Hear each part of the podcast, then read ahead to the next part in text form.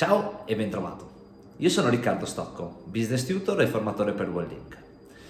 Il titolo della chiacchierata di oggi è Qual è la miglior stagione per l'outdoor? La risposta a questa domanda è abbastanza semplice ed è dipende.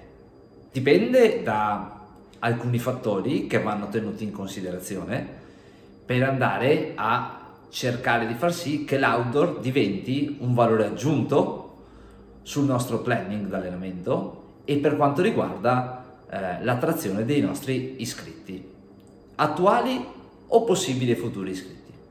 Ci sono quattro parametri da tenere in considerazione, a mio avviso, quando parliamo di outdoor e quando parliamo di stagionalità dell'outdoor, ovvero in primo luogo il tipo di attività che voglio andare a proporre.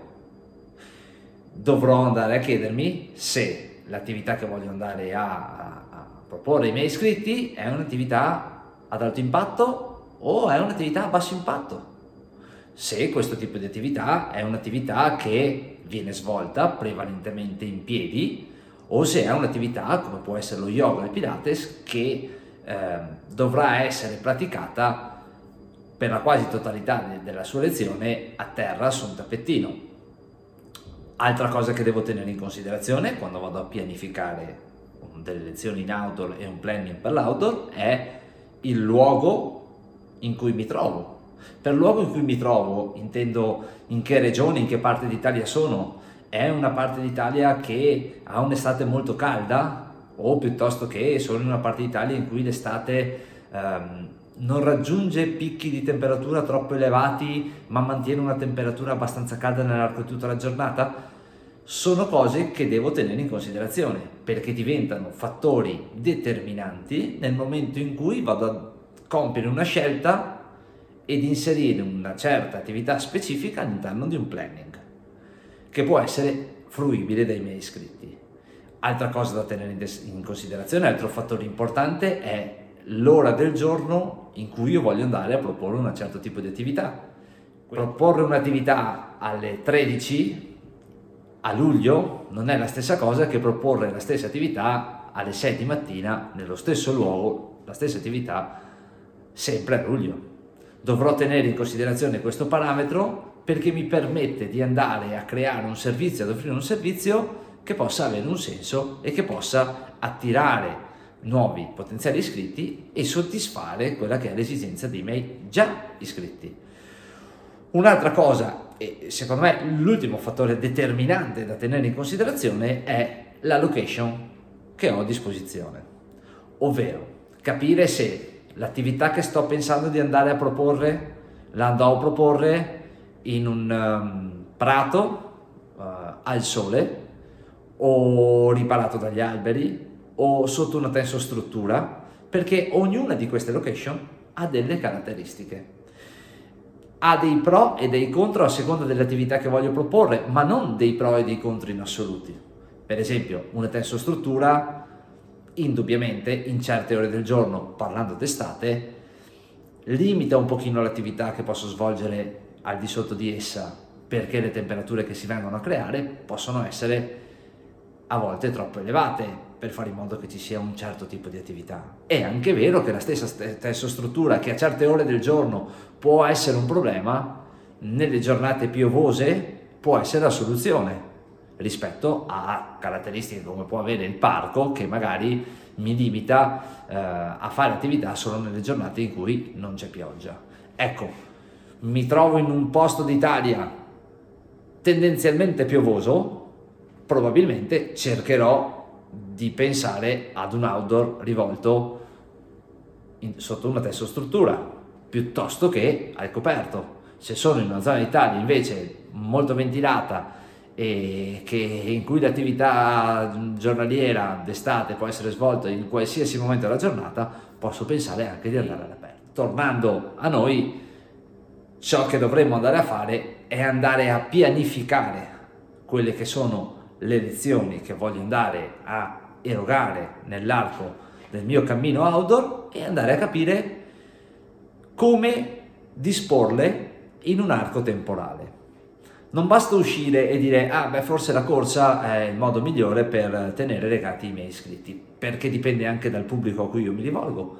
Se è un pubblico che non è più giovanissimo, probabilmente l'andare a fare un'attività di corsa o di camminata all'aperto potrebbe non essere la soluzione ideale.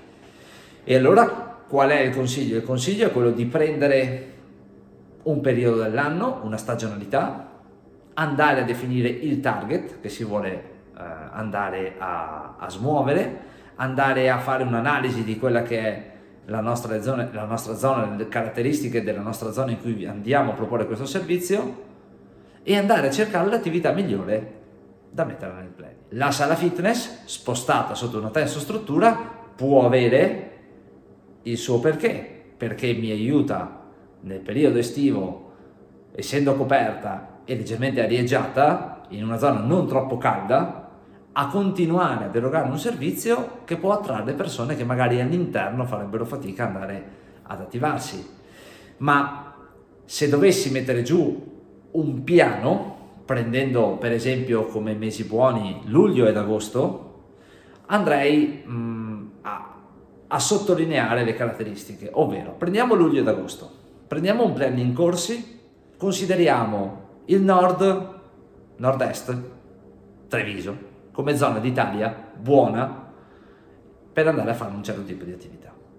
Dividerei fondamentalmente almeno 5 fasce orarie, che possono essere la mattina molto presto, parliamo intorno alle 6 e mezza, 7, una fascia di prima mattina intorno alle 9, 9 e mezza, una fascia centrale in pausa pranzo, una pomeridiana in ore calde come possono essere le 5, 5 e mezza e un'ora in tardo pomeriggio attorno alle 6 e mezza, 7 di sera.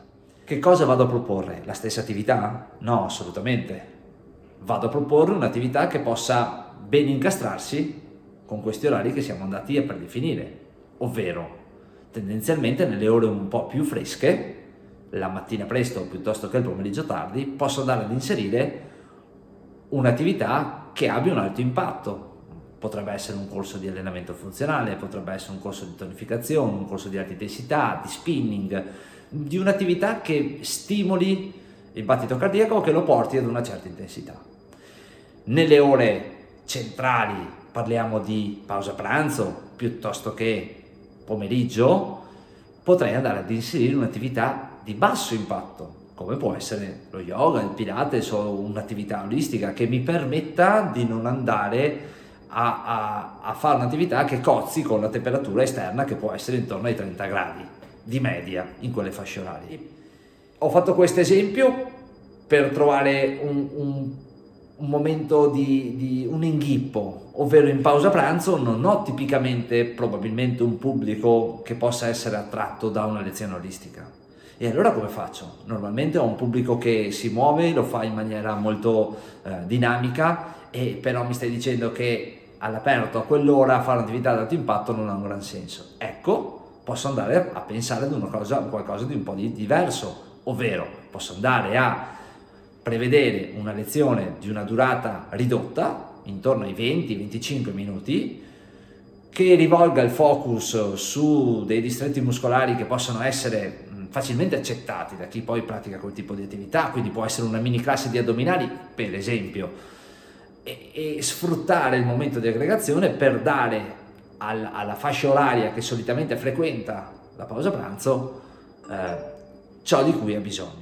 In quest'ottica abbiamo capito che a seconda del momento dell'anno, a seconda della posizione geografica, a seconda del tipo di attività che voglio proporre e a seconda della location che ho a disposizione, devo andare a creare un percorso. Solo così posso pensare di far sì che l'outdoor sia una risorsa in più, altrimenti l'outdoor potrebbe essere solamente una spesa. Um, perché dico questo? Perché proporre un'attività corretta ma sbagliata nella timeline può portarmi all'effetto opposto. Faccio un esempio stupido. Se io propongo di fare un'attività a terra, come lo yoga o il pilates, in un tipico momento primaverile, posso avere due riscontri negativi, per esempio. L'uno, il fatto che è una stagione tipicamente ehm, eh, propensa al, alle allergie, quindi pollini piuttosto che uh, qualsiasi cosa che possa produ- provocare allergia. E quindi andare a, fare, andare a mettere a terra una persona che può soffrire di quel problema, forse è un'arma che mi sto giocando contro. La seconda cosa è che in un planning orario, in primavera, faccio sempre l'esempio dello yoga del Pilates perché sono due esempi semplici, nel momento in cui inserisco lo yoga alle 9 del mattino posso ritrovarmi in primavera con l'erba ancora bagnata dalla sera prima, per la rugiada, per l'umidità, facendo riferimento per esempio alla location in cui uh, viviamo, in cui vivo io eh, nel nord-est. Per cui ogni cosa deve essere programmata, ogni cosa deve essere strutturata secondo un fine e deve tener conto delle caratteristiche che queste quattro macro aree che abbiamo definito oggi eh, hanno e cercare di costruire, come abbiamo fatto per esempio di luglio e agosto, un planning che possa portare ad avere il eh, lavoro outdoor come vera risorsa in più. Io con questo spero di esservi stato utile, eh, vi saluto, vi ringrazio e vi do appuntamento. Alle prossime volte. Ciao!